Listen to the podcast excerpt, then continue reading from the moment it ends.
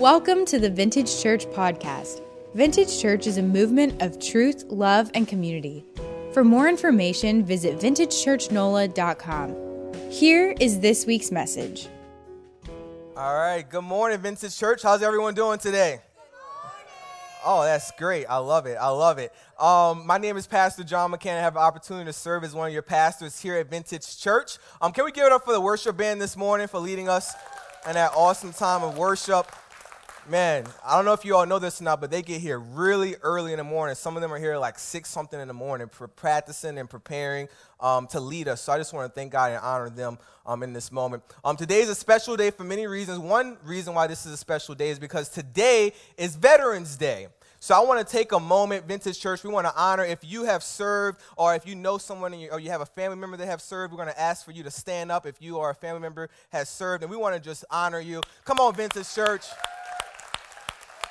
Praise God. Thank you all so much. Thank you. Thank you. Thank you. Thank you. Thank you. Thank you. Thank you so much. We appreciate that. We are in the middle of our Leadership Pipeline series. So we kicked this off a couple weeks ago. Pastor Dustin preached about the importance of leaders being willing and able to lead others. You know, you can't say you're a leadership if you're not leading anyone. So we kicked it off talking about that. Last week he talked about serving, the responsibility to serve others. If you are a leader, you should be serving those who you lead. And today we're going to be talking about protect. Protect. Because if you are a leader, you are called to protect those who you lead. And some people, you might be here, you might be like, well, that's great, John, but I don't know if I'm a leader. If there's someone that looks up to you, you are a leader.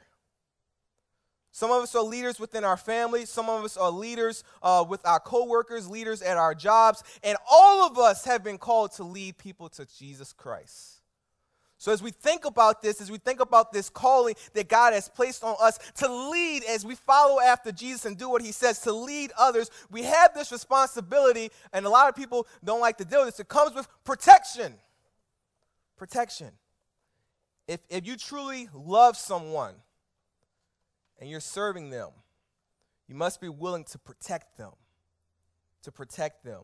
And as we think about this, I'm going to show this graph. This is our leadership pipeline here at Vintage Church. And as you can see, maybe you're here and you're like, well, I'm not sure if I'm a leader. And maybe you're praying through what does leadership look like in Vintage Church. As you go through our pipeline, we start off the volunteers, then we go to team leaders, then we go to ministry coordinators, ministry directors, and the church board. So as we think about this and as we're processing this, we're going to be looking at this idea of protection. Protection. So you have your Bibles. You can turn to Titus chapter 1. We're going to be reading verses 10 through 16. If you don't have your Bible, raise your hand. Our Connect team is coming down. They want to make sure they place one of these in your hand. Can we give it for our Connect team as well? Just all of our volunteers. We have some of the best volunteers at Vintage Church, and we're so thankful for them. And if you're interested in volunteering and serving with us, our doors are open. We would love for you to get plugged in and get in our leadership pipeline by doing that. But we're going to begin reading at verse 10. We're going to be reading from verse 10 through 16. That's Titus chapter 1, verses 10 through 16. If you got it, say amen. Amen. If you need me to wait, say hold up. Hold up. All right. It's going to be on the screen for those who are asking me to hold up. So, but make sure you find it. We do want you to be able to find it in your Bible. But I'm going to begin reading verse 10 through 16. It says, "For there are many who are insubordinate, empty talkers and deceivers, especially those of the circumcision party. They must be silenced." This is Paul talking to the church of Crete. He says they must be silenced, since they are upsetting whole families by teaching for shameful gain what they ought not to teach. One of the Cretans, a prophet of their own, even said, "Cretans are always liars, evil beasts, lazy gluttons. This testimony is true. Therefore, rebuke them sharply, that they may be sound in the faith, not devoting themselves to Jewish myths and the commands of the people who turn away from the truth. To the pure, all things are pure, but to the defiled and unbelieving, nothing is pure. But both their minds and their consciences are defiled. They profess to know God, but they deny him by their works. They are detestable, disobedient, and unfit for any good work." And let us go to God in prayer. God, I thank you so much for today, for this morning, God. As we look at this passage, God, and as we look at this responsibility that we have as leaders to protect those that we are leading, God, as we look at the responsibility that even pastors have to protect the flock, God, I pray that you will speak to us, God, that you will speak through and that your word will come alive, God, and that we will not leave here the way that we came, God. Let me decrease as you increase, God, as you stir up the leadership gifts that you have placed inside of each one of us, God, so that we can be the leaders that you have called us to be in this world today. In Jesus' name we pray, amen, and thank God. So as Pastor Brick shared with you all, this past week I went to Haiti. Is there anybody from Haiti in here? Okay, we had a couple people in the earlier gathering. So I went to Haiti, and it was an awesome trip, and I'll show you some of the pictures. This was at the orphanage we went to. So this is my friend that I met, and then we have some more pictures as well. You know, that's me. That's some of the pastors that we were with. I'm representing my Change shirt all the way in Haiti. Those are some of the kids we got to feed, got to feed them the meal. This is me giving some Starbursts out. They love Starbursts over there. So I had to explain to them, like, you got to keep chewing it. You can't just swallow it. This dude, he just wanted a lollipop, a little sucker, and then he was happy. So these are just some of the people that we met. They were just so excited. We went to the orphanage. We went to schools. We fed some people we were able to see. And we went for an organization called Convoy of Hope. And these are just some of the streets. You know, Haiti is one of the poorest nations in the world. So we went on this trip, and it was an awesome trip. But I have to be honest with you all, I almost did not go. And the reason why I almost did not go was because they reached out to me and some other pastors, like, we want to go on this mission vision trip. We might go to El Salvador. They wasn't sure where they were going to go at first. And they were like, but we're going to go to Haiti. So I said, sign me up. I want to go to Haiti. And then I started telling some people, they were like, oh, where are you going? I said, I'm going to Haiti. And they're like, oh, you don't want to go there. It's dangerous over there. And I'm like, well, it's dangerous on the West Bank. I go over there. So, so I'm like, hey, I'm ready. Sign me up. I love all the people from the West Bank. I used to date a girl from the West Bank. No hard feelings. So they were like, it's dangerous. So I started talking to people, and then they were like, oh, you gotta be careful. I started talking to people from Vintage. They're like, there's a lot of voodoo and witchcraft and all this stuff over there. And I'm like, well, I'm okay. I'm gonna go. And to make things worse, the organization we were going with, they give us this packet of information they want us to read through before we go, and it's like 100 things it's saying. It's like, make sure you keep your eyes straight, don't go astray, you know, all these different things. And I'm like, man, maybe I shouldn't go. You know, I started getting nervous, and to make things worse, at the very bottom of this packet that they gave us, they made us sign off a disclosure saying that if we die or if we're abducted, we cannot blame them. So I'm like, all right, Lord, I'm going. If I'm going to go out, I'm going to go out like a boss. Like, sign me up. I'm going to go out. I'm going to go share this gospel. So I sign up, and I go, and we're flying out this past Tuesday morning, and we get into the airport, and their airport makes New Orleans airport look good. So, you know, that takes a lot of work because our airport is struggling. But it's on the come up. It's on the come up. And so we get in, and we're walking through. As soon as we get off the airplane, people are, like, trying to grab our bags and trying to pull us in different directions, and then we're just going out and literally kid you not, we walk outside, and there's like hundreds of Haitians at the airport, and they're just looking at us, we're like fresh meat, and they're like looking at us, and they're just coming, say, come here, come with me. Literally, they're like trying to pull us in different directions to try to get us in their vehicles, and the guy who's leading us, he's like, come on, guys, come this way. So we're like running and huddling through the people, and then we get to the van, he's like, hop in. I'm like, what did I sign myself up for? So I'm like, man, this is crazy. So then we're driving around. We go to see a couple spots that day, and then we end up going to the Marriott, which is the hotel that we were going to be staying at, which was the only reason why I was really comfortable going. You know, I'm like, we're going to stay at the Marriott. Can't be too bad. So we pull up at the Marriott, and there's this huge 15, 20 feet tall gate, iron gate, that opens up as we pull up. And in front of the Marriott, there are about a dozen or so people standing around with rifles. Yeah. So I'm pulling, I'm like, where are we? You know, so they're like, we got to have people with rifles standing out at all times at the gate. So I'm like, man, you know, hey, I almost told the guy over, hey, I'm going to stay here, and y'all go out there and help everyone else. I'm going to stay behind these gates. But no, I end up going out, and we serve, and everything goes well, and we get to our last night there.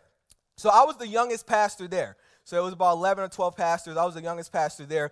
And the Haitians that were kind of hosting and leading us the whole time, they come up to me this last night, and they say, John, do you want to go out with us? I said, go out? I'm trying to stay behind the gate. And then I was thinking, I was like, you know what? I haven't had much luck finding a wife in the States, so sign me up. I'll go out with you. I'll go see what your city has to offer. But I was like, but I'm not going to go by myself.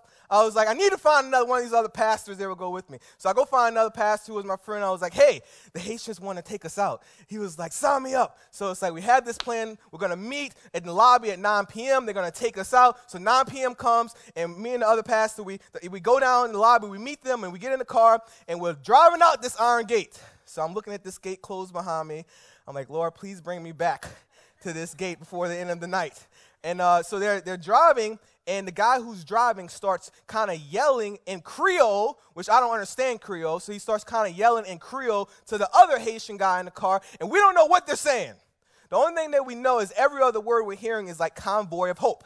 So we're like, okay, well, maybe they're mad with the organization because they're like yelling in Creole. Every other word we hear is like Convoy of Hope. We're like, well, you know, this isn't good. So we're driving. There's not any street lights or anything like that. And then he starts getting really amped up, and he's talking in Creole. And I kid you not, he pulls a gun from underneath his seat and cocks it and slams it right there in the middle of the council. And I'm like thinking, oh, my goodness, it is over. I'm thinking they're going to sell us. They set us up. They're going to sell us. So he's driving, and then in the middle of driving, he literally yells out this prayer. He's like, God, go before us. Protect us. And then he goes back and starts talking in Creole again. So I really didn't know what was going to happen. But I later found out, I'm still here, so I survived it. I later found out that he was getting the gun out because he was going to, you know, he keeps the gun with him because it's dangerous at night. So we end up going to this place. It's really nice. It's like a rooftop restaurant, and it's like in the middle of like a very poor area, and then we end up going to another restaurant, and we end up going to all these cool places. But the reason why I share this story is because as we went in and out these different places, people were coming up to us, and they were trying to tell us, hey, come this way. Hey, buy this. Hey, come down this alley. Hey, do this. And when the people came and tried to tell us different things, to deceive us and try to tell us different things to bring us down the wrong path, he would tell them something in Creole, and they would kind of back off. And the reason why I share that story is because as he was leading us, he had to call and he had to tell the people that were trying to distract us, hey, quit trying to distract them. And in this letter, we see Paul, he's writing to the church, and he's saying that there's a path for you of truth. There's a path of righteousness. There's a path that God has laid. There's truth found in the word of God. And there's all these hypocrites out there. There are all these people preaching false doctrine. And he says, you have to say something about it. He says you have to say something about it. When you're leading others, you have a responsibility to protect others. And that's our focus point this morning. God calls leaders to protect others. If you are a leader, God has called you to protect someone. He has called you to protect those that you are leading. And as we look at this passage, it's written to pastors and it's written to elders. But all these principles that we're going to see are applicable to all leaders. And I want us to focus in on leadership comes with the responsibility to protect others by doing three things. The first thing that leadership comes with the responsibility to protect others by doing is by recognizing the need for protection. In verses 10 through 12, he says, for there are many out there who are empty talkers and deceivers. He lets them know that there are a lot of false teachers out there. He lets them know that there are a lot of people talking, a lot of people trying to distract you, a lot of people trying to move you on the wrong path and lead you in the wrong direction. He says there's a lot of them. There's a lot of them. Who's he talking about? In this context, he's talking about there was a lot of Jewish converts that were trying to say, oh, you need to get circumcision, you need to get this, you need to get that, because they were so stuck on the tradition that they missed Jesus when Jesus came. And he's saying there's a lot of people like that. And I think back to just like I've had friends in the city that, you know, they leave their cars unlocked. And there are people that have been going around different neighborhoods, and they're just they're pulled on all these doorknobs. And if they find a door that's unlocked, they're going to go in there and they're going to take everything that's inside that vehicle. And the reason why I say that is because we have to be on high alert, church. There's an enemy out there that's trying to come, steal, kill, and destroy everything that God's trying to do in and through your life. There's an enemy, there's liars out there that's trying to come and destroy the truth and the gospel of Jesus Christ. There are enemies out there, the enemy's trying to come and destroy your family, destroy your workplace environment, destroy your neighborhood, and you have to be aware that there's a need for protection. There's a need for protection. If you are leading someone, there is a need for you to protect them. And even as we think about the church and just how there's all these false teachers out there, all these people preaching all these lies that don't line up in the word of the God, we need to know that there is a need for protection. How many of y'all have had, you've seen on TV, it's like, you know, order this bottle of holy water and sprinkle it on your wallet and a check will come in the mail. I tried it, it don't work. No, I'm just kidding, I didn't try it. But if it worked, I'll pour the whole gallon of water on my notebook because I need my checkbook, I need some money. But anyway, so you have all these things, and I used to sign up for different contests and things like that, and I put my number and email address in there. And I guess I gave my number to the wrong person that sold it because a couple weeks ago, I get this text message that says, "This is Prophet so-and-so. The Lord has told me to tell you that there is a prosperity angel that's going to come visit you. To find out more about this angel that's going to come visit you, click this link." So I was like, hey, if there's a prosperity angel, I want to know when they're coming. So I clicked the link. And it brings me to this page, and they're like, the prosperity angel is coming on this day. And if you want to know how to talk to this prosperity angel, I want you to pay me $25, and then God's going to tell me to tell you what are the 25 things you need to do to talk to this angel. So I said, no, I said, I'm not paying nothing. I said, there's no prosperity angel in my Bible, so I don't know what you're talking about. And the truth of the matter is, as you think about this text and how can you spot out people in this false doctrine and this false teaching that exists in the world today, it says that a lot of these people, they do it for their own shameful gain. That's what it says in verse 11. So that's one way you could kind of see that people are not teaching the truth, is they're doing it for shameful gain. Then it says they must be silenced. Paul says they must be silenced. Then he goes on, he's like, the Cretans are always liars, evil beasts, and lazy gluttons. He said that's one of their own prophets said about them. He's like, well, that's what the saying is about them, but it's true. That's what Paul is saying in this text. This word lie in its Greek translation literally ties back to the Cretans because they were known for lying. This is an island off of Greece. They were known for lying, and they were known so much about lying, they were telling people that the tomb of Zeus was on that island.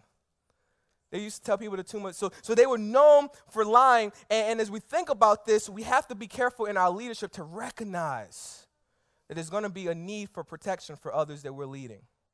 To recognize that the enemy is coming to try to kill, steal, and destroy. The enemy is trying to come and steal, kill, and destroy. And Paul wants them to know, hey, there are many out there. And there are many people out there as well that are trying to come and steal, kill, destroy the people that you are called to lead. You have to be aware of this.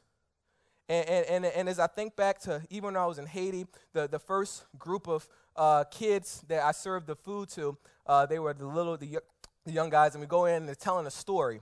And I was trying to practice my Creole with the kids, put it on Facebook. They weren't too impressed with my Creole. And I only knew how to say one thing, like, how are you? So I would say, Kijonye. And they will be like, they'll look at me and they're surprised that I knew some Creole. And then they'll say something back and I'll just smile because I didn't know what they were saying. But I'll go in the room and the teacher was kind of telling them a story, and it made me think back to the stories that we grew up hearing as kids, different fairy tales that we hear as kids. And it reminded me of the story of the Little Red Riding Hood. You remember that story? The Little Red Riding Hood, you know, her grandmother is sick. So the mom sends the Little Red Riding Hood down through the forest to go bring some goodies to the grandma. On the way, the big bad wolf sees the Little Red Riding Hood and kind of distracts her, has her pick some flowers, goes to the house. Depending on which version you read, he either ate the grandmother or locked her in the closet, and then he dresses up like the grandmother. And then the Little Red Riding Hood gets there, and she's like, oh, Granny! what big ears do you have? And Granny's like, oh, it's the better to hear you, sweetheart. And they're like, oh, Granny, what big eyes do you have? Well, it's the better to see you, sweetheart. And then it goes on, and eventually she's like, oh, Granny, what big teeth do you have? And the wolf was like, the better to eat you with, and goes and tries to eat the Little Red Riding Hood. It's a sad story. I don't know why. But I tell that story because we have to be on the lookout, because just like that wolf dressed up like the grandmother, there are so many wolves in sheep's clothing and false teachers, and we have to recognize that. We have to be aware about that. There are so many people, so many things that are trying to influence the people that we have been called to lead, and we have to recognize that sometimes the things that are going on with the people we've been called to lead are going to look like good things on the surface, but beneath the surface, they're dangerous. They're dangerous. So as we think about recognizing the need for protection, the next thing that we must do that we can see in this text is we must leadership comes with the responsibility not to protect others, not only by recognizing the need for protection, but also by rebuking for the sake of protection. Rebuking for the sake of protection. What does it say in verse 13? It says, this testimony is true, therefore rebuke them sharply. Rebuke. People don't like this word. People don't like to do this because when you rebuke someone, you have to confront them. And you can't correct what you won't confront. And some of us, God has called us to lead, and we're leading, and we see things that are out of order, but we don't want to rebuke the problem in the person. Here at Vintage Church, as your pastors, we are committed to anything that rises up, any teachings, any false doctrine that comes up in the midst of this local church, we're going to rebuke. If it can't be found in the Word of God, we don't believe it. And you have to be careful because they have so many people out there that say the name of Jesus but don't have the heart of Jesus. And they would say, Jesus this, Jesus that. But they don't have the heart of Jesus. And we have to be willing to rebuke them. What does rebuking mean? It means to correct and reprove. And as we think about rebuking, and even in this text, when you rebuke, what does it say? It says, rebuke them sharply that they may be sound in faith. What is the point of rebuking someone in this text? It's to correct them. Paul is saying there's a hope that these false teachers will repent. He says, rebuke them so that they may be sound in the faith. We have to rebuke some people sometimes.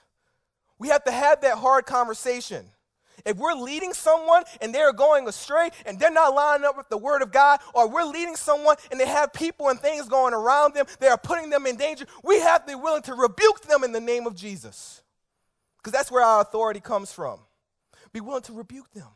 And as you rebuke others, you know, I get on Facebook all the time, and you have people that do all these Facebook posts, you know, going off about everybody and just stuff like that. And yes, we should shine light on that which is lie, but our intention and our heart for rebuking the false teacher, we should have a heart to want to see them get better, to help them, not hurt them. And you got so many people bashing false teachers and people who are preaching heresy. You got people bashing them with the heart intention to hurt them instead of help them. You're just as guilty as them. Because the point of the rebuke is to help heal, not to hurt. Some of us have friends. We have people that God has called us to lead, and sometimes God's going to call us to rebuke them. But the intention behind that rebuke is to help them, not to hurt them. And as I think about just getting rebuked, I get rebuked a lot when I'm working at places that I don't like. And I used to work in the French Quarter. I did valet parking. Then I worked at Saks Fifth Avenue. And then I had a job at a place called La Trobe's. And La Trobe's was this place that people would rent out and pay over $100,000 for a reception. Say amen if you did that. No, I'm just kidding. I don't want to expose you. We have people that pay all this money. And I was such a good server that one day the guy who was over our crew said, John, you're doing such a great job serving. We want to upgrade you, and we're going to put you in the kitchen as one of our runners. So I'm like, he must not know me. I don't do well in the kitchen. I burn boiled eggs. So he was like, John, we want to put you in the kitchen. So I go in the kitchen. They had me running the food. And then one day they had some type of liquid soup or something that needed to be heated up. And he was like, John, I need you to heat that up. Just put it in like a little container, put it in the microwave. So I take all the liquid soup and I put it in this large aluminum pan. And I put it in the microwave. And I'm like, 3 minutes, start. Out of nowhere, here comes the manager running through. John, what are you doing? Kind of pushes me out the way and stops the microwave. He was like, John, you can't put aluminum in the microwave? And I'm like, you can't? He was like, no, you're going to blow this place up. And I'm like, oh, I didn't know. You know, and he had to rebuke me. You know why? Because I wasn't only putting myself in danger, I was putting everyone else around me in danger. And it's important for us to rebuke, and Paul is saying in this text to rebuke, because they weren't only putting themselves in danger, they were putting the whole church in danger. And God has called us to lead and protect some people, and we have to lead and protect them in a way that we recognize that not only are they putting themselves in danger, but they're putting everyone else around them in danger. So we rebuke for the sake of protection. And then what's the last thing that we can see through this text? As we think about leadership comes with the responsibility to protect others by recognizing the need for protection. Whoever God has called you to lead, recognize that there's a need to protect them. Then recognize also that we have responsibility for rebuking for the sake of protection. You have to rebuke for the sake of protection. You have to have that hard conversation for the sake of protection. And then the last thing that we see is remembering the truth through protection. Remembering the truth through protection. Look at verse 15 and 16. It says, to the pure all things are pure, but to the defiled and unbelieving nothing is pure, but both their minds and their consciences are defiled. So what is Paul saying? What is Paul saying? He's saying that you have to rebuke. He's telling the pastor and the lead, hey, you have to rebuke these people. Because these people have it twisted. They're forgetting about the truth and found in the power of the gospel. He's saying that these people, when it says all things are pure, for all the people who believe that things are pure, what they're saying is that when we come to Christ, Christ is enough. So all this extra stuff, this circumcision and all these other things that they're saying that needs to be done, if you come to Christ and you recognize the purity found in the power of the gospel, then everything else is pure, not because of your doing, but because of Christ's doing, because he did it. But then he says, but for the defiled and unbelieving, nothing is pure. So for the people that think that you have to do all this extra stuff, that you have to earn your salvation, that Jesus is not enough, for the people that think this, they're actually rejecting the gospel, because the gospel says that Jesus did, and because he did, now we can. Because he did, now we can. Not we have to do all these things to make it, but because he did, now we can. So as it relates to remembering the truth through protection, we have to understand that when we don't remember and we don't focus on the truth, that we sometimes could find ourselves in a situation to where the lies are coming and the deception is coming, and we're so focused on trying to protect them, but we forget the power and the protection of them is found in the gospel. When you're called to protect somebody, remember the truth of the gospel through that protection. Remember that God loves them. Remember that God sent his son to die for them. Remember this truth. Because as you think about the Christian message affects the whole life. But unchecked things that do not line up with the truth of the gospel, unchecked heresy, unchecked false doctrine, all these things can also penetrate and affect the person's whole life as well. So we must remember the truth through protection. I'll close with this story. You know, it's kind of cold this morning, right?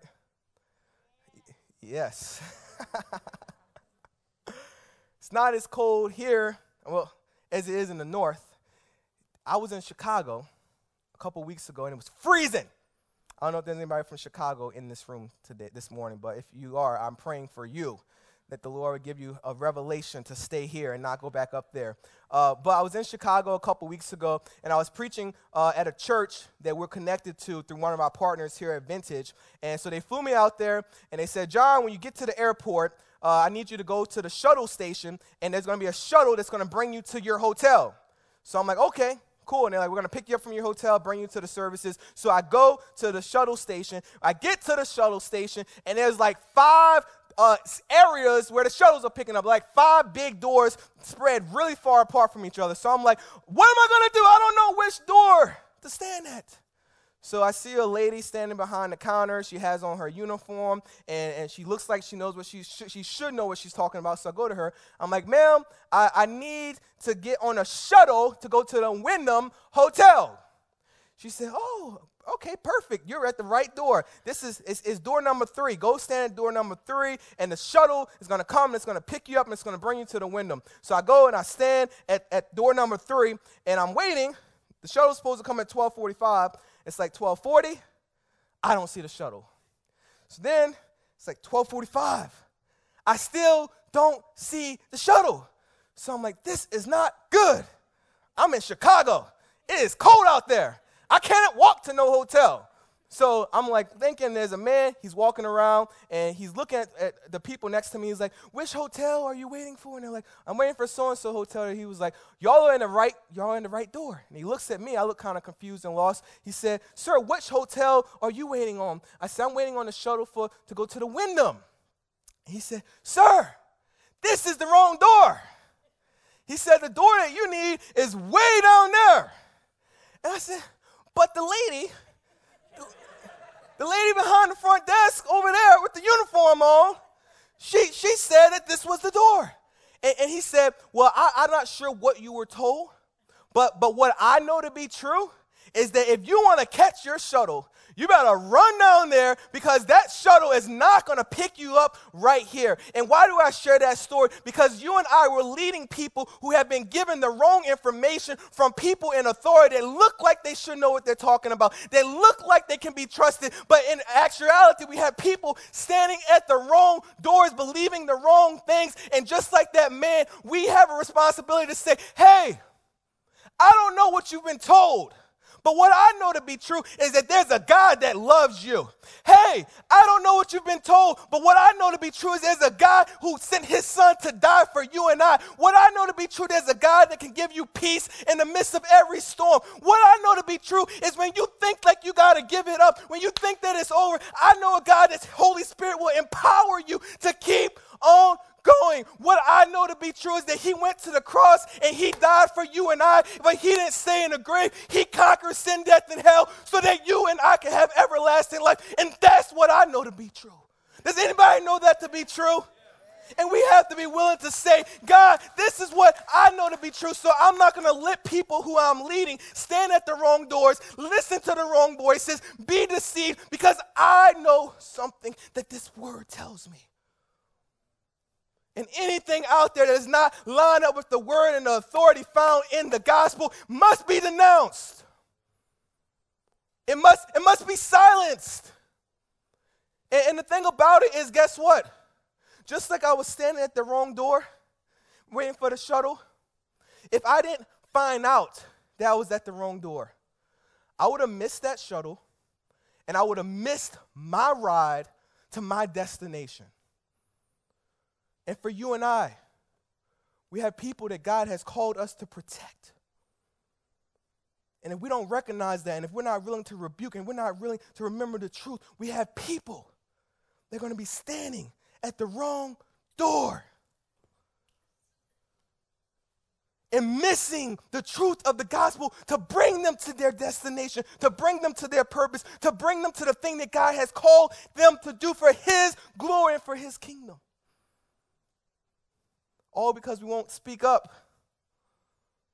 All because we don't want to have the tough conversation rebuking when rebuking is needed. All because we want to stay in la-la land and pretend like the people that we're called to lead is just going to be all right, that the devil's just going to stand on the side. He's just going to let your family be perfect. He's just going to let you have the perfect finances. He's just going to let you have the perfect health. He's just going to let you have the perfect peace of mind without attacking. That is not true.